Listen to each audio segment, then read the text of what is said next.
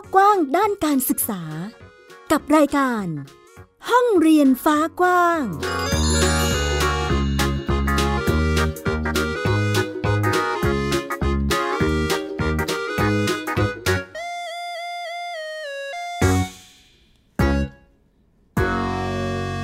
สวัสดีค่ะ ต้อนรับคุณฟังทุกท่านเข้าสู่รายการห้องเรียนฟ้ากว้าง กลับมาพบกับมิวไอยดาสนศรีเช่นเคย ที่นี่ www.thaipbspodcast.com และรับฟังผ่านแอปพลิเคชันของเรากับ Thai PBS Podcast นะคะ ดาวน์โหลดแล้วก็รับฟังเราได้ทั้งระบบ iOS แล้วก็ระบบ Android เลยค่ะ เพื่อให้ง่ายแล้วก็สะดวกในการรับฟังไม่ว่าจะฟังสดแบบนี้ หรือจะฟังย้อนหลังก็ได้เช่นเดียวกัน และยังมีรายการอื่น ๆ ที่น่าสนใจให้ได้ติดตามกันด้วยนะคะสำหรับวันนี้ห้องเรียนฟ้ากว้างเราพามาติดตามบรรยากาศของการเตรียมพร้อม กับการเปิดเทอม 2 ในวันที่ 1 พฤศจิกายนนี้นะคะว่า ในแต่ละพื้นที่มีการเตรียมพร้อม แล้วก็มีวิธีการรับมือกับการป้องกันโรค โควิด -19 อย่างไร รวมไปถึงอีกหลาย ๆ พื้นที่นะคะ ที่อาจจะยังไม่พร้อมสำหรับพื้นที่สีแดงหรือสีแดงเข้มนะคะ ก็ยังมีอีกหลาย ๆ โรงเรียนที่ยังไม่เปิดให้เด็ก ๆ เนี่ยไปเรียนในโรงเรียนหรือเปิดเรียนแบบออนไซต์ได้ บรรยากาศของการเตรียมตัวจะเป็นอย่างไรติดตามกันค่ะ ไทย PBS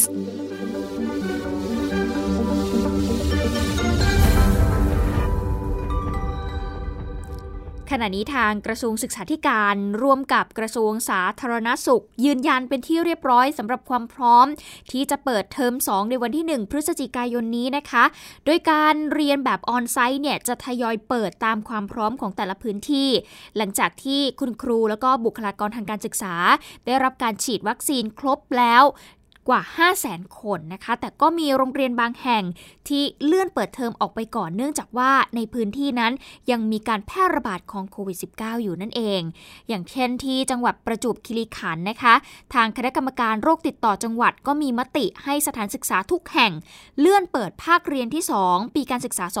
2564 จากวันที่ 1 พฤศจิกายนนี้ไปเป็นวันที่ 15 พฤศจิกายนก่อนค่ะ หลังจากที่พบผู้ติดเชื้อรายใหม่เพิ่มขึ้นขึ้นอย่างต่อเนื่อง และก็อยู่ระหว่างการฉีดวัคซีนให้กับนักเรียนอายุ 12 ปีขึ้นไป ให้ครบโดสด้วย เช่นเดียวกับที่จังหวัดประทุมธานีนะคะนนทบุรี แล้วก็พระนครศรีอยุธยา อันนี้ก็จะเปิดพร้อมกันกลางเดือนหน้าเช่นเดียวกัน ส่วนทางกับที่จังหวัดปราจีนบุรีค่ะ ที่ก็ยืนยันนะคะว่าจะเปิดเรียนวันที่ 1 พฤศจิกายนนี้แน่นอน หลังจากที่มีการฉีดวัคซีนให้กับคุณครู และบุคลากรทางการศึกษาเกินกว่า 90%แล้วนะคะรวมไปถึงนักเรียนด้วยเนี่ยก็ฉีดให้เกินกว่า 80%เช่นเดียวกันค่ะ ขณะที่โรงเรียนส่วนใหญ่ของจังหวัดสงขลานะคะยังไม่เปิดเรียนแบบออนไซต์ในวันที่ 1 พฤศจิกายนนี้ แต่จะใช้รูปแบบของการเรียนออนไลน์ไปจนถึงเดือนธันวาคมนี้ จากนั้นก็จะมีการประเมินสถานการณ์โควิดอีกครั้งหนึ่งนะคะ ถ้าหากเบาบางลงก็จะทยอยเปิดเรียนออนไซต์เป็นรายโรงเรียนไป โดยให้แต่ละโรงเรียนเนี่ยทำแผนลดความเสี่ยงการติดเชื้อภายในโรงเรียนเข้ามาก่อน ซึ่งล่าสุดนางสาวตรีนุชเทียนทองรัฐมนตรีว่าการกระทรวงศึกษาธิการเองก็ยืนยันนะคะว่า ความพร้อมสำหรับการเปิดภาคเรียนรวมไปถึงมาตรการต่างๆ ที่ได้รับความร่วมมือจากทางสาธารณาสุขเนี่ยจะมีการเปิดเรียนแบบออนไซต์ก็จะเป็นการทยอยเปิดตามความพร้อมของโรงเรียนนะคะ ซึ่งก็ขึ้นอยู่กับปัจจัยพื้นที่ของการระบาดด้วย ขณะนี้มีอยู่ 12,000 แห่งที่ผ่านการประเมิน ให้เปิดเรียนแบบออนไซต์ได้ ซึ่งนายแพทย์โอภาส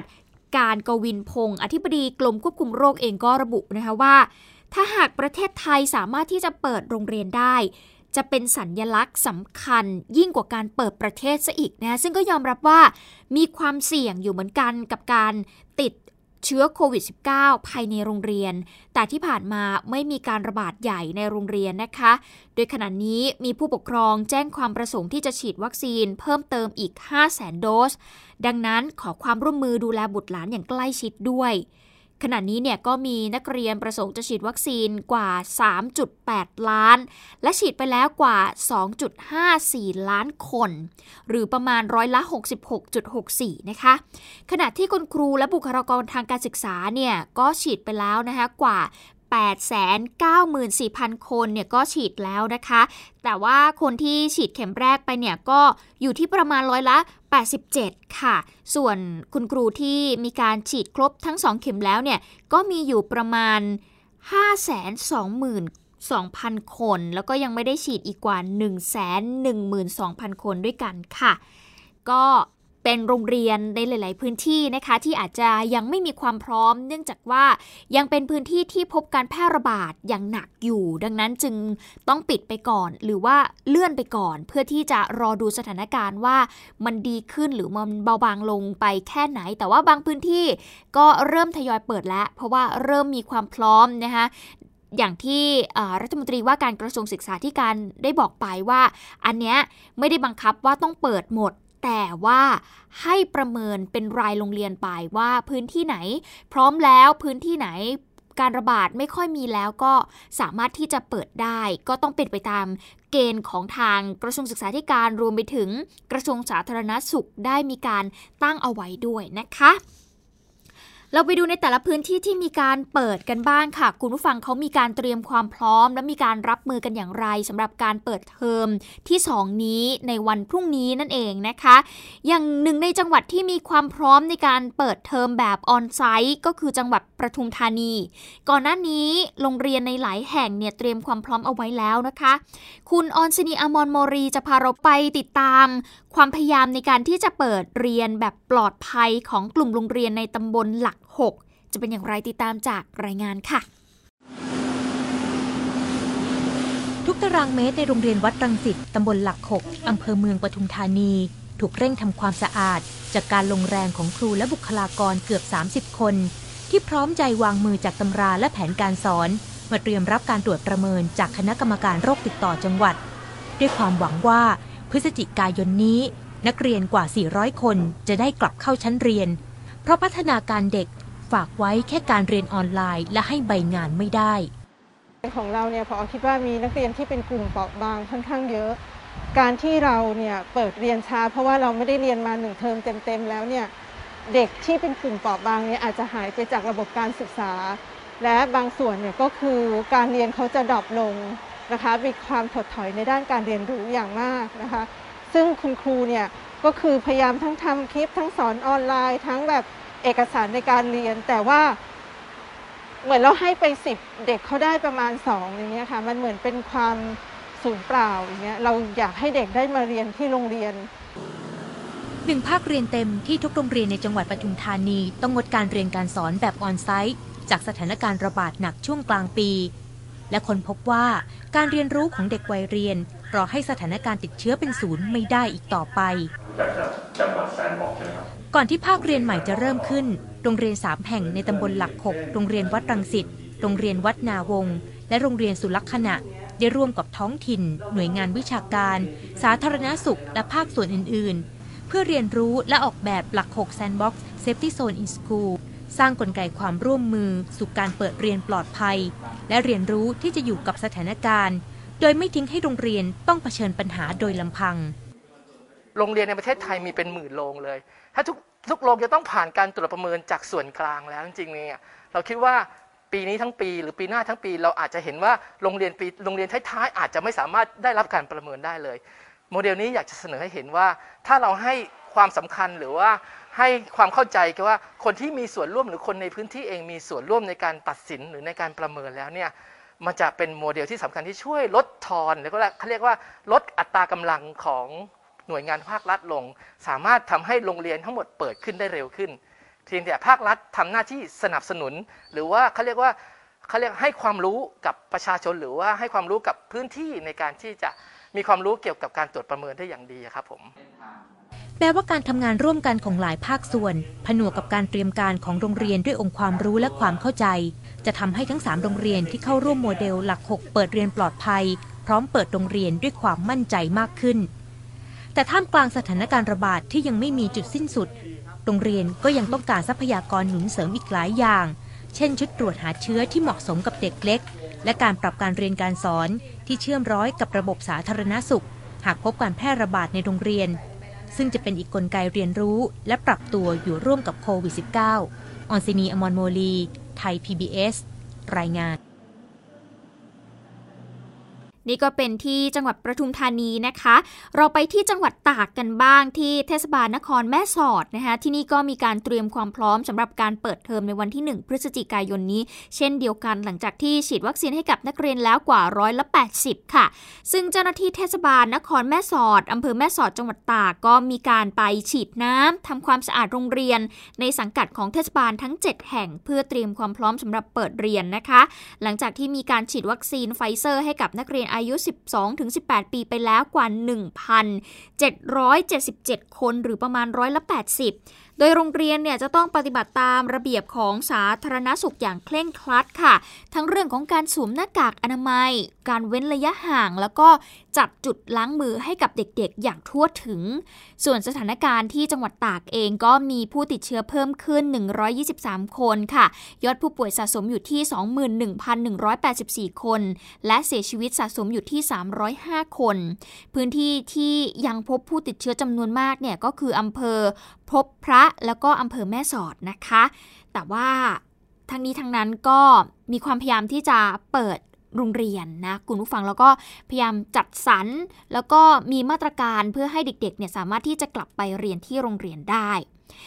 ก็เป็นความคืบหน้าเดี๋ยวเราจะติดตามกัน เพราะว่าวันพรุ่งนี้จะเป็นวันที่น้องๆเนี่ย เปิดเทอมเป็นวันแรกและได้กลับไปเจอคุณครู ได้กลับไปเจอเพื่อนๆนะคะบรรยากาศจะเป็นอย่างไร เดี๋ยวสัปดาห์หน้าจะมาเล่าให้ฟัง แต่ว่าช่วงนี้เราจะพักกันสักครู่หนึ่งค่ะ เพราะช่วงหน้าเนี่ยเราจะพาไปติดตามห้องเรียนชุมชน เป็นการเรียนรู้ของน้องๆในช่วงปิดเทอม โดยมีนักศึกษาอาสาสอนของมหาวิทยาลัยราชภัฏสกลนครทำหน้าที่เป็นพี่เลี้ยงจำเป็นในการลงพื้นที่ไปช่วยเด็กๆ ในการเรียนรู้ จะเป็นอย่างไรติดตามช่วงหน้าค่ะ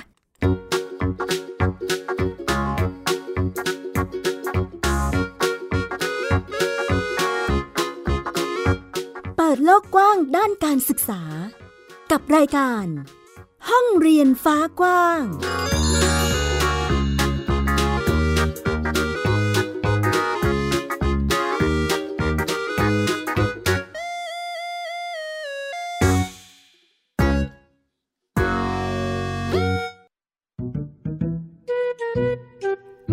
พี่น้องนานิ พี่สาว กับนินจาน้องชาย ใช้ชีวิตอันแสนสงบสุขอยู่ในบ้านกับพ่อแม่ นินจา เมื่อไหร่จะเก็บจานสักที กินเสร็จแล้วก็เอาแต่นั่งเล่นเกมอยู่นั่นแหละ โห พี่นานี่ไม่รู้อะไรข้าแต่อยู่มาวันหนึ่ง กลับมีเพื่อนบ้านประหลาดประหลาดๆมาอาศัยอยู่ข้างบ้าน พวกเขาเป็นใครกันนะ ไม่ได้นะ เอาออกมาใหม่เลยนานี้ ตามไก่ตัวหนึ่ง เสือตัวหนึ่ง แล้วก็กอริลลาตัวหนึ่งเหรอแก๊งป่วนกวนกวนนานี้กับนินจาจะทำยังไง เมื่อต้องเจอกับเพื่อนบ้านจอมป่วนที่ไม่ใช่คนสองพี่น้องต้องใช้สติปัญญาความกล้าหาญเพื่อรับมือกับปัญหาวุ่นวุ่นๆที่เหล่าเพื่อนบ้านสร้างขึ้นมาไม่หยุดหย่อน ติดตามในละคร แก๊งป่วน กวนเพื่อนบ้าน ทั้งเว็บไซต์ แอปพลิเคชัน และ YouTube ไทย PBS Podcast และอย่าลืมกดถูกใจ Facebook ไทย PBS Podcast ด้วยนะแกงปวนกวนเพื่อนบ้านเพราะวิทยาศาสตร์อยู่รอบตัวเรา มีเรื่องราวให้ค้นหาอีกมากมาย เทคโนโลยีใหม่ ๆ เกิดขึ้นรวดเร็วทำให้เราต้องก้าวตามให้ทัน เดตเรื่องราวทางวิทยาศาสตร์ เทคโนโลยี และนวัตกรรม ที่จะทำให้คุณทันโลก กับรายการ s c i e n t e c h ทุกวันจันทร์ถึงวันศุกร์ทางไทย PBS Radio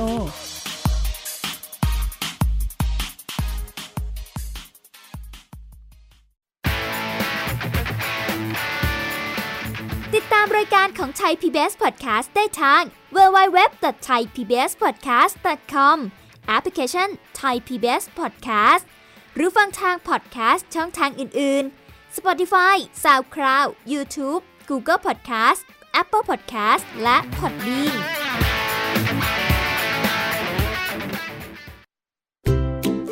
ช่วงเวลาแห่งความสุขช่วงเวลาแห่งการเรียนรู้ ยิ้มรับความสดใส ในรายการพระอาทิตย์ยิ้มแฉ่งเย้ พี่เหลือมตัวยาวลายสวยใจดีพี่แรปตัวโยงสูงโปร่งคอยาว พี่วานตัวใหญ่พุงป่องพ้นน้ำปูพี่โลมาที่แสนจะน่ารักแล้วก็ใจดี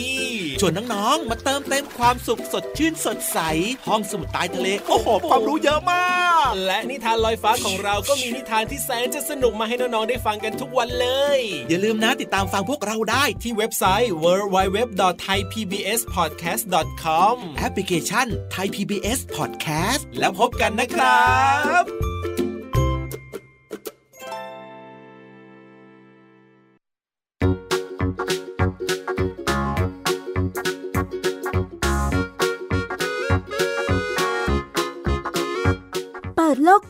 านการศึกษา กับรายการ ห้องเรียนฟ้ากว้าง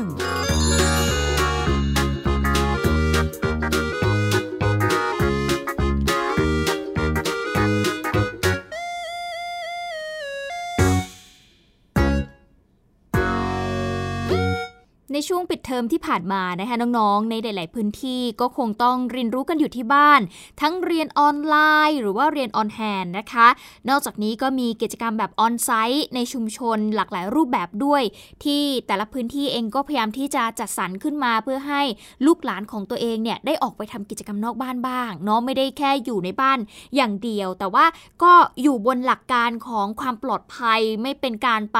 รับเชื้อเพิ่มมานั่นเองนะคะแต่ว่าวันนี้เราจะพาไปติดตามบรรยากาศของการเรียนรู้ เป็นห้องเรียนชุมชนค่ะ ที่เขาเรียนรู้กันในช่วงปิดเทอมนี้ เป็นเรื่องราวจากแอปพลิเคชันซีไซต์จากบ้านวาน้อยตำบลวาใหญ่อำเภออากาศอำนวยจังหวัดสกลนครค่ะ น้องๆนนักศึกษาอาสาสอนรุ่นที่ 4 ของมหาวิทยาลัยราชภัฏสกลนคร ก็ทำหน้าที่เป็นพี่เลี้ยงจำเป็น พาน้องๆเขาเรียนรู้ผ่านกิจกรรมใกล้ตัว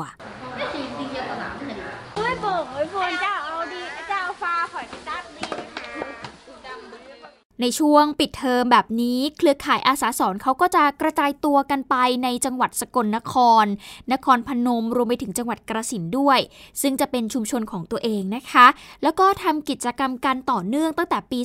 2563 ที่ผ่านมาละ ซึ่งนักศึกษาอาสาสอนเนี่ยก็มาจากหลากหลายสาขาวิชาด้วยกัน ไม่ว่าจะเป็นคุณครูจากคณะศึกษาศาสตร์ แล้วก็สาขาการพัฒนาสังคมก็จะมาช่วยสอนน้องๆเนี่ยพาน้องๆทำกิจกรรมในชุุมชนอย่างเช่น สังเกตเมฆฝนทำแผนที่ชุมชนรวมไปถึงบันทึกเป็นภาพวาด ควบคู่กับการเรียนออนไลน์ของพวกเขา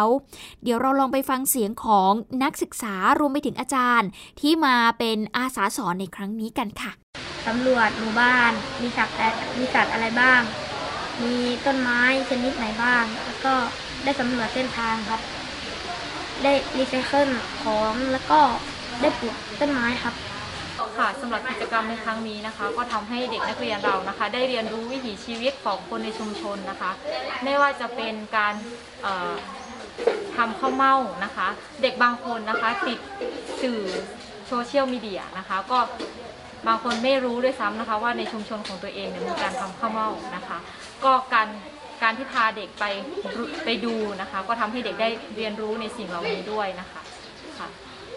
ส่วนอีกพื้นที่หนึ่งนะคะ เป็นโรงเรียนเมืองคงคงคาวิทยาที่จังหวัดศรีสะเกดที่นี่ก็มีการเรียนรู้หลายลักษณะเช่นกัน ล่าสุดเนี่ยก็เรียนรู้กันทำหนังสั้นค่ะ ซึ่งน้องๆ ก็ได้ทำหน้าที่เป็นทั้งผู้กำกับนักแสดง แล้วก็เป็นทีมช่างภาพเองด้วย โดยมีผู้เชี่ยวชาญการผลิตสื่อในท้องถิ่น ทีมงานภาพยนตร์ไทยบ้าน The Series นะคะมาเติมความรู้ ร่วมแลกเปลี่ยนกับน้องๆกัน เดี๋ยวไปฟังเสียงของคุณครูกันค่ะ เดินเข้าโรงเรียนนะครับสองคือหยิบหยิบไม้กวาดและทำความสะอาดสามอันนี้นะครับเป็นกิจกรรมหน้าเสาธงเราอาจจะคิดแตกถอดออกมาเป็นลักษณะเรื่องของ หลังจากที่พวกเรานะคะได้เรียนรู้เกี่ยวกับการเขียนบทหรือสตอรี่บอร์ดนะคะ วันนี้นะคะหนูก็ได้รับบทนะคะเป็นราวินะคะ เป็นเด็กติดเกม ตื่นสาย หลังจากที่หนูได้นะคะได้ทำถ่ายทำหนังสั้นได้แสดง ก็ทำให้หนูนะคะกล้าคิดก